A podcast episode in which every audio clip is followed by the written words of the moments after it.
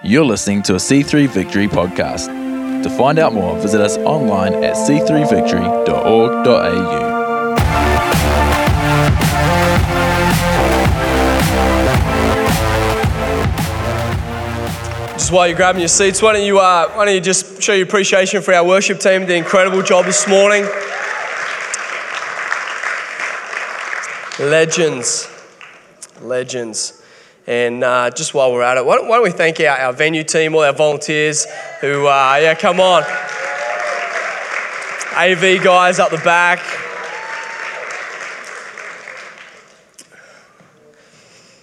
We are, we're really blessed to have uh, a community of people who are willing uh, to help make happen uh, what we enjoy being a part of.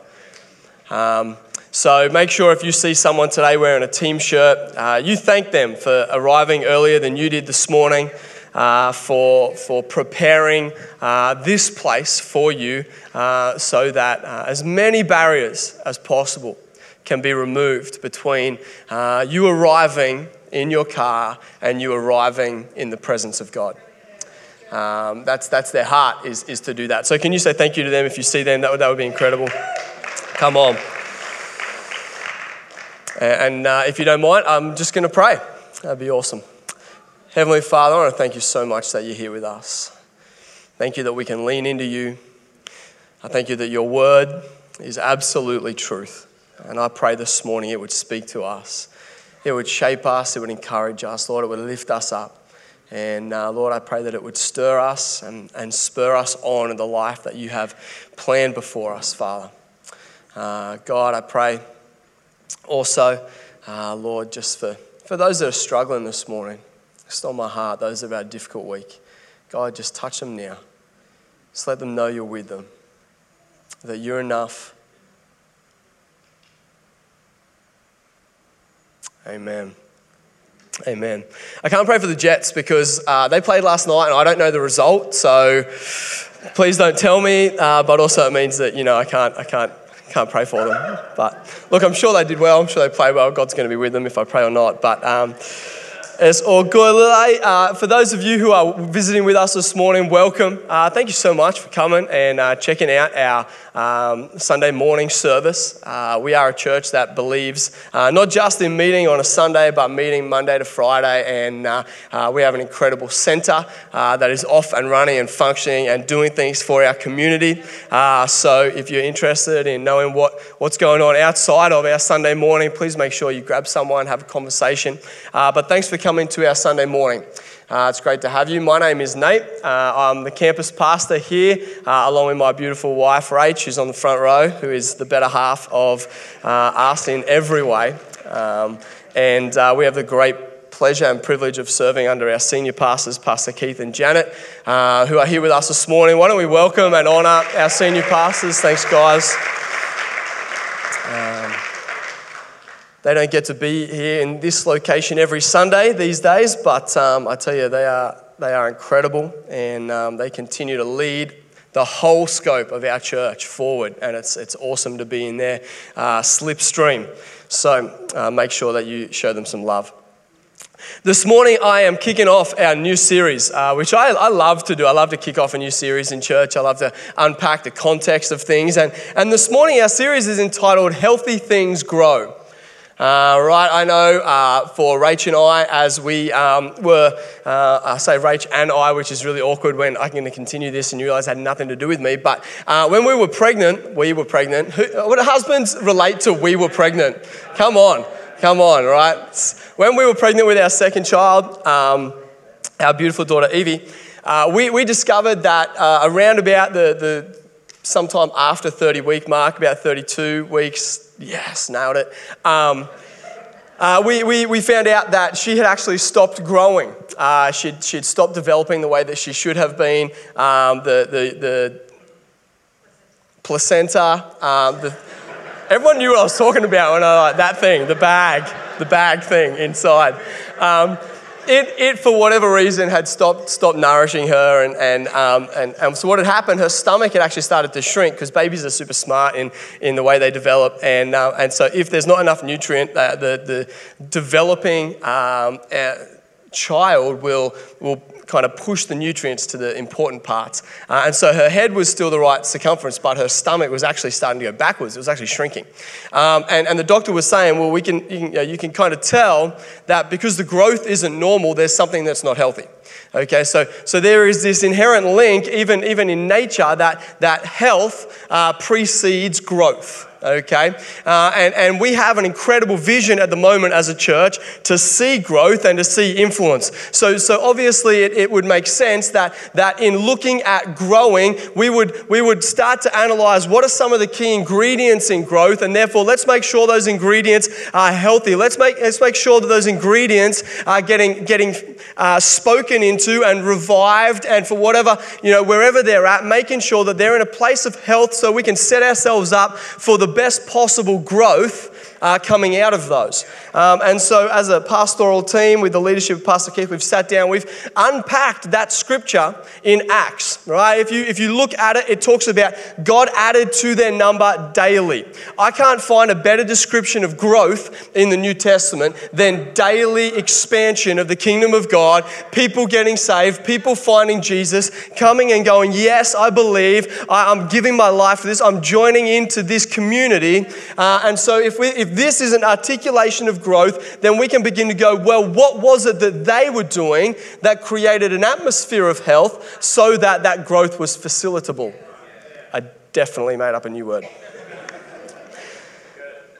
So this morning, can I encourage you, not, uh, and, over the next few weeks, as we unpack this, this particular scripture, Acts 2.42, as we unpack it and look at some of the key, we're going to call them ingredients to health, ingredients to grow. As we unpack this, can you, as a church, let's, let's press in. Let's lean in. Let's, let's ask the question of ourselves how is my health in these areas? Because I, I just, we're going to get onto this as my second point, which is going to surprise some of you that I have points. But my second point, we're going to get onto the fact that we're never in this alone. And so our health is, is actually, actually can not just sort of, it's a negative to say it has an effect, but we are linked, right? We're a body. We don't do this journey individually. So the health of one person does have this, this relatability to the health of the whole. And so, individually, we need to, for the benefit of the whole, assess our level of health in these areas and make sure that I'm whole, I'm healthy, we're healthy, and, and, and let's, let's move into a season of growth. Come on. So, some of you would know, some of you wouldn't. I, I really enjoy gardening. Uh, it's a little obscure, uh, I guess, hobby that was passed on from my mum. Um, at, at, the moment, my garden is just in this incredible state of, producing fruit, right? So I've got, I got nectarines, I got peaches, I got blueberries, I got figs, right? I got lemons coming through. My veggies are like bursting tomatoes and beetroots and celery. It's, it's all happening. I'm, I'm in like garden of heaven right now. Um, but if, if you want a good garden, there's key ingredients, right, that, that need to go into having health in your garden. If I, if I want my, my nectarine tree to grow nectarines, there's some things I need to put into it to make sure that uh, when it comes to fruiting time, there's actually fruit on the tree. And obviously, one of, one of these in, in, ingredients would be something like water.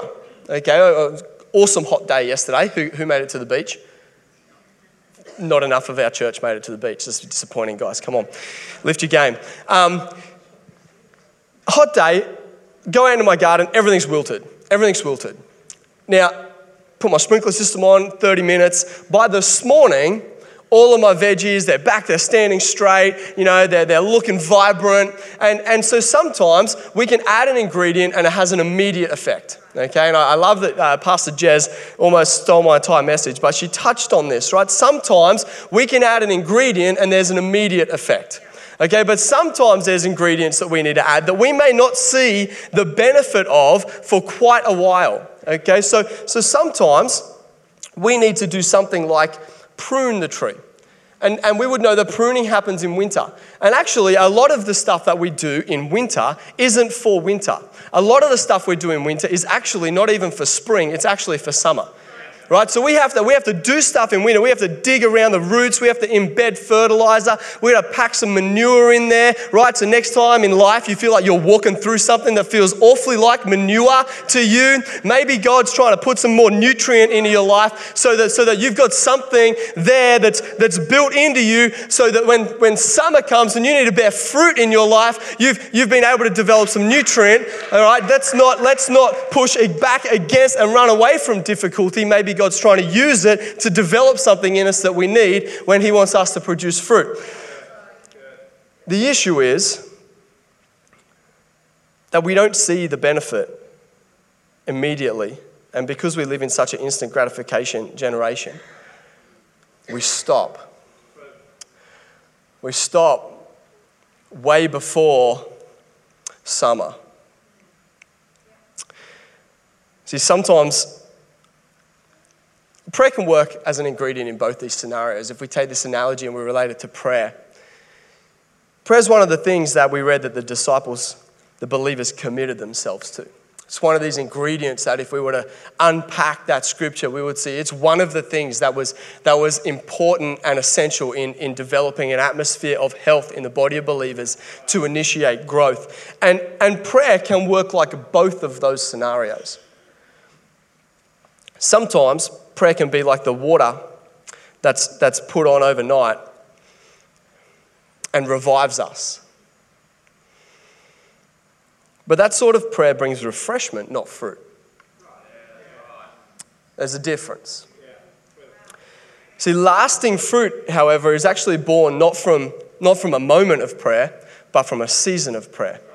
In, in the same way that, that if we diligently sow stuff in the winter, with an expectation that, that because God has set the seasons in motion, that, that God is actually in charge, God is actually sovereign over not just our fruiting season, but our winter season as well, right? That if we are diligent in the winter, we will see fruit in the summer. Sometimes we need a season of praying through the winter where we're only going to see little buds of potential in the spring, we need to move through spring holding on to the expectation that what we did in the season of winter will bear fruit in the summer, not because of necessarily anything we did, but because God is faithful and because He put the seasons in motion, and therefore He is able to, to bring to fruition what we did through winter and produce something in summer. Sometimes your growth, sometimes the growth you're looking for takes longer than you would like, but that doesn't change the ingredients required for growth. Okay? So, point number one. Yeah, I know, I know, everyone's just like silent in shock. That was just the intro. Yeah. Point number one prayer changes possibilities. for all of you that use, oh, sorry, guys. For all of you that enjoy alliteration, you're going to love my points this morning. Yeah, we're preaching on prayer, and my points, I'll start with P. Uh, prayer changes possibilities. Prayer is one of the things that acts on our thinking to help us see things as God does, uh, to see things from His perspective, right? So we live in a natural world of time and space. And the reality of time and space puts, puts these uh, restrictions on circumstances and situations. Okay, for instance, time and space tells us what gravity will and won't do. T- uh, uh, time and space tells us the, the, the physical outworking of sickness and what can and can't happen in that scenario. Our, our natural world will speak to us if we let it. And often, it will present things to us as impossible. For instance, if I was to step off of this stage, it would naturally be impossible for me to levitate above the ground. Time and space and the laws of physics would indicate to me that that is something that is impossible. The problem is that God says what's impossible with humans is possible with God.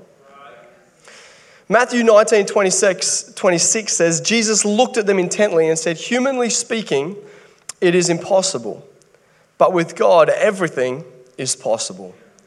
It's interesting that, that, that what the interaction Jesus is having in that scenario is recorded for us again in Luke. And in Luke, it says that he replied, What is impossible for people is possible with God. We get, we get this re emphasizing of the same point. That, that yes, there are things that in our human world are impossible.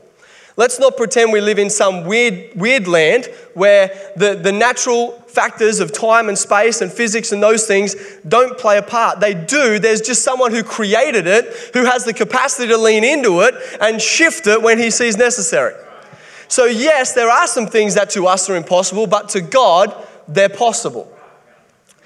Now, if we look at the context of these passages, what we have to understand is that that, that statement is made in relation to someone trying to gain salvation. If we unpack it, and, I won't because of time, but if we unpack it, we see that there's a rich man that approaches Jesus and basically says, Look, I, I've done all of this really good stuff. What else do I need to do to be saved?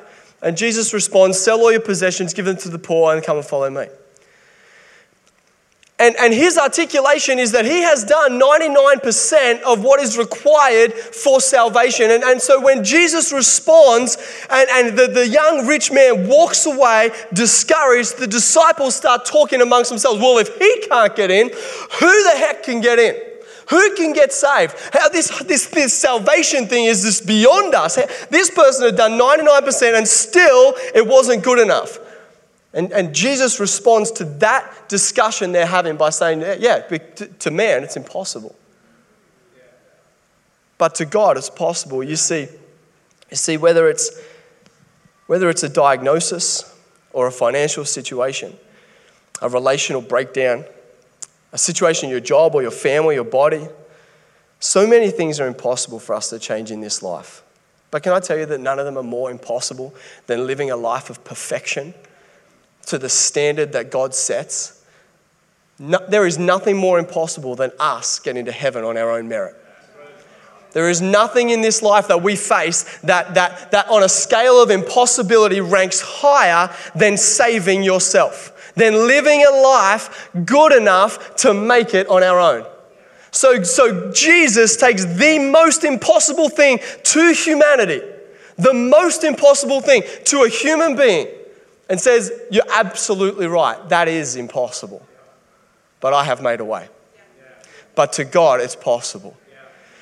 So, you know, that, that tells me that there is nothing else that I'm going to face in this life that ranks higher than that impossibility. And if God is able to make that possible, that if He is able to make a way through the most impossible situation and circumstance, then whatever I face, whether it's a diagnosis in my body, whether it's a relational difficulty, whether it's a financial situation, whether I've lost my job, and all of those things, yes, are impossible, yes, are difficult. We don't want to diminish the emotional uh, uh, uh situation that they bring on our life, but I'm telling you, if God can make salvation possible, he can make that a he can, he can, he can, he can shift something into a place of possibility in those areas. And that breakthrough and that miracle, that healing in your body may well be impossible for man, but it is possible with God. And when we come to Him in prayer, believing, it is prayer that positions us in a posture in which God can shift our perspective from one of man to one of God. Matthew 12, 22 says, And whatever things you ask in prayer, believing you will receive. James 5, 16 says, The earnest prayer of a righteous person has great power and produces wonderful results. This is why we're told in Matthew 7, 7 to keep on asking and you will receive what you ask for. Keep on seeking and you will find. Keep on knocking and the door will be open to you. Effective prayer is persistent prayer. Praying once doesn't always shift a mindset particularly when it's been set one way for a while or has been established by something significant. Sometimes we need to pray for longer than just once before our perspective begins to shift. We actually need to keep on asking, keep on believing, keep on coming to God, keep on pursuing that thing in prayer. I know sometimes for me, it can take time and time again before faith begins to rise in me for a situation I'm praying about. In, in, in, all the times I pray about it previously, to be honest, the, the, the, faith is not there. I'm still, I'm still operating in a perspective that I have in my mind, and it has ta- it's going to take some persistence, it's going to take some continuation, it's going to take some habit to keep coming and praying and praying and praying. And before long, or, or maybe even after a long period of time, but suddenly, whew, suddenly I get God's perspective. Suddenly there's a shift. And then, and then suddenly I can tell, I can tell because my prayer changes.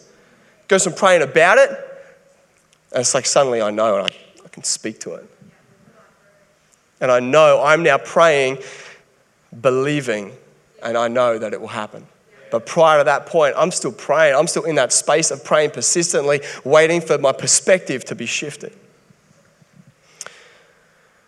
Let's just remember that you might be digging around the roots of something in a winter season that you'll see the fruit of in summer. Don't mistake a lack of physical change for inactivity from God.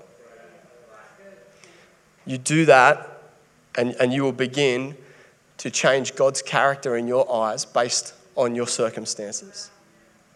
Only one can be unchanging. Either your circumstances will be what you allow to be unchanging, or God's character will be what is unchanging. And you will live according to either one. Point number two partnership changes perspective. So often we view prayer as an important part of our individual walk with God, which it is.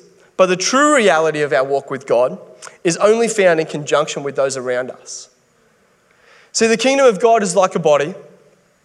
Um, this is unpacked in scripture. Every cell functioning for the benefit and reliance on the other cells. There is not a single cell in your body that functions for itself only. Every single cell in your body functions for the ones around it and, and, and because of the ones around it. And we have to understand that that translates, everything in the natural created being, I believe, is translated into a spiritual reality. Okay, we can, we can perceive things in the spiritual by looking at the natural. We shouldn't always do it from that direction, but we can. We can look at our body and go, okay, I'm understanding some stuff, and that's a picture because it came from the spiritual. It's a picture of some of the things that are functioning in that space. And so we have to understand that when we are born again, we are born into the kingdom. We are born into the body. We aren't born into an individualistic point of view and, and an individualistic life.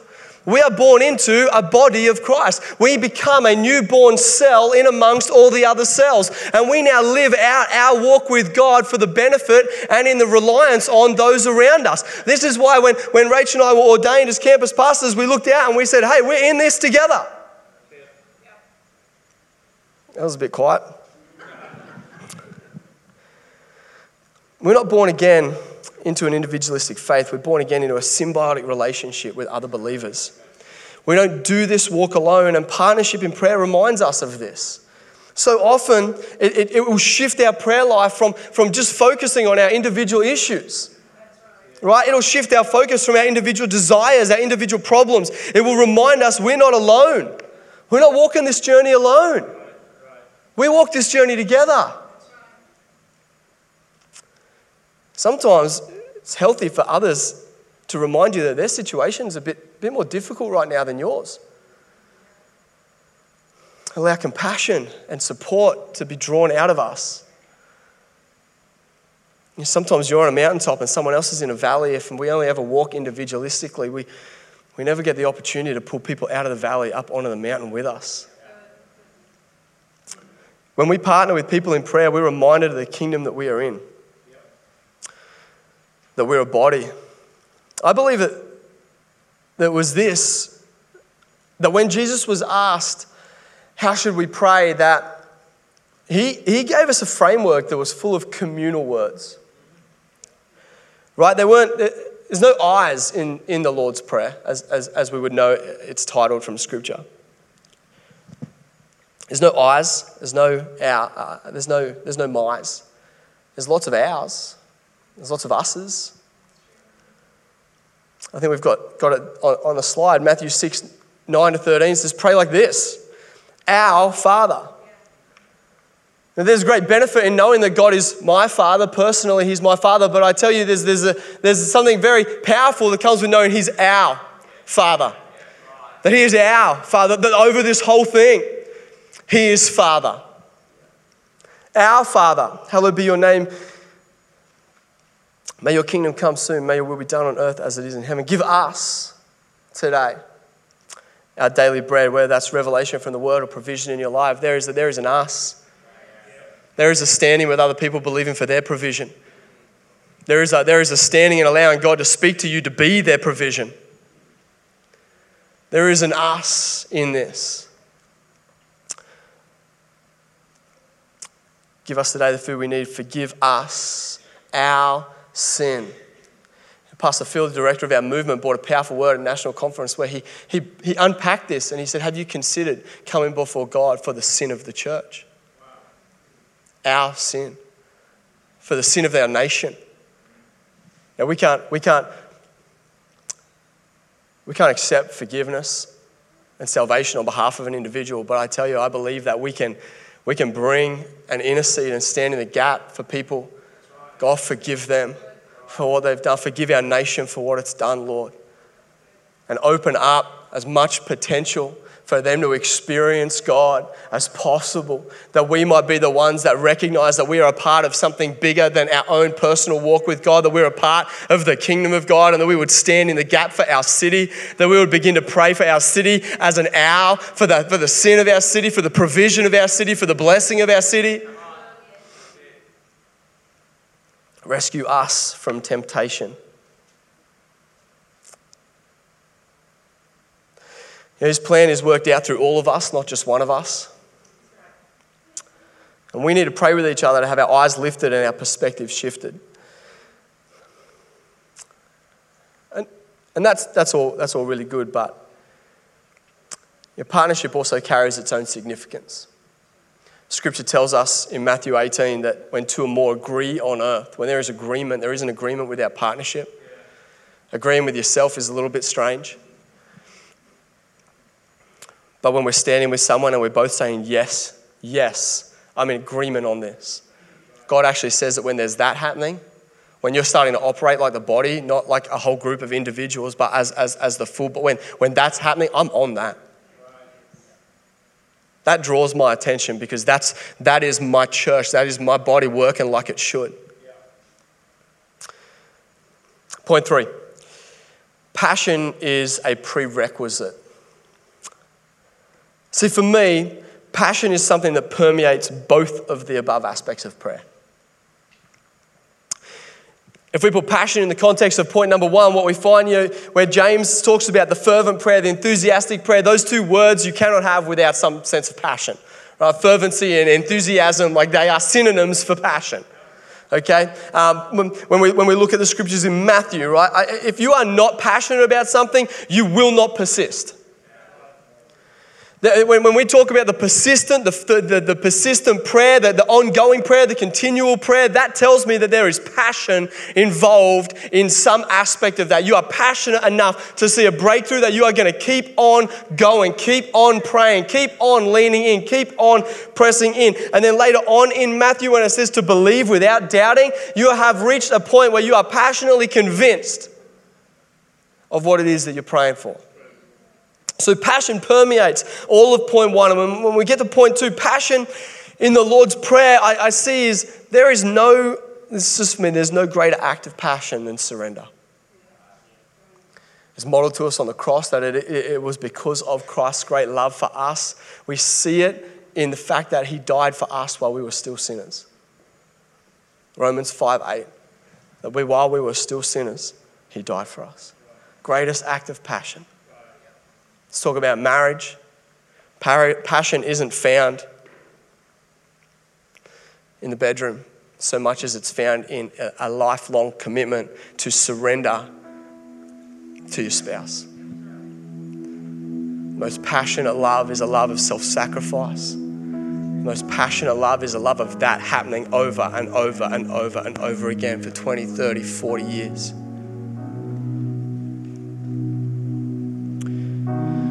We see in our series scripture, there was clearly some significant change that happened in the lives of the disciples. Something triggered change in their world. They suddenly started meeting together and, and fellowshipping together, and eating together and praying together. And there was, there was all of these, all of these things that, that are genuinely patterns in our life. The way we eat, the things we do, they become patterns and they become habits. But there was something that, that occurred that changed their patterns. There was something that triggered enough passion for there to be change. And I used to think, I used to think that you could just, well, just turn passion on. And I think that to some degree we, we can do that, but I think it's not long lasting, and I think ultimately it ends up stale. However, if we backtrack from our series scripture and we, we ask ourselves, what fueled the passion that they had that contributed to their willingness to shift the patterns in their world? What fueled that passion? What fueled the passion that enabled the changes to stay, not just for one week, but for the rest of their lives? What fueled the passion that enabled them not just to shift a few patterns, but to go to their own deaths as martyrs? To, to, to, to if, you, if you look at the things that they suffered, what, what fueled that passion? You can't just switch that on. None of us can do that. That's impossible. But what's impossible with man is possible with God. And if we backtrack enough, we find there was. There was a significant situation that occurred that sparked this passion. And it's called many things. Lots of spiritual terminology around it, but ultimately, what happened? They met with God. For real for real. They had, they had a real moment where, where the Holy Spirit of God Himself came into their world in a way that was undeniable. And from that point on, they were convinced something was lit inside of their soul. There was a fire that was turned on. And, and from that moment on, they didn't turn back, they didn't waver. They, they allowed all sorts of things to get changed in their life.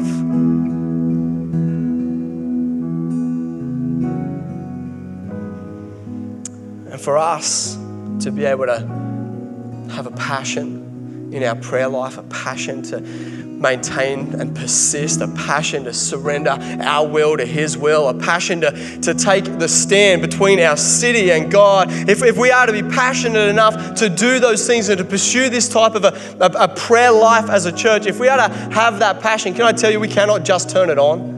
We cannot just stir it up of ourselves, of our own accord. No, no, no, no. To have that sort of passion, we must have an encounter with God. We must have a moment where the Holy Spirit of God Himself comes and, and lights something inside of us, a moment where we stand with Him and we experience Him. And like Paul writes, we would experience His love, that we would, that we would actually tangibly know and, and be convinced of His reality and His presence in our world. It's only then that we get something called the fire of God in our lives that stirs us and, and, and, and pushes us on. We cannot do it on our own. We weren't designed to. Thanks for joining us for the C3 Victory podcast. We would love to see you at one of our services. To find out more, visit us online at c3victory.org.au or check us out on Facebook or Instagram.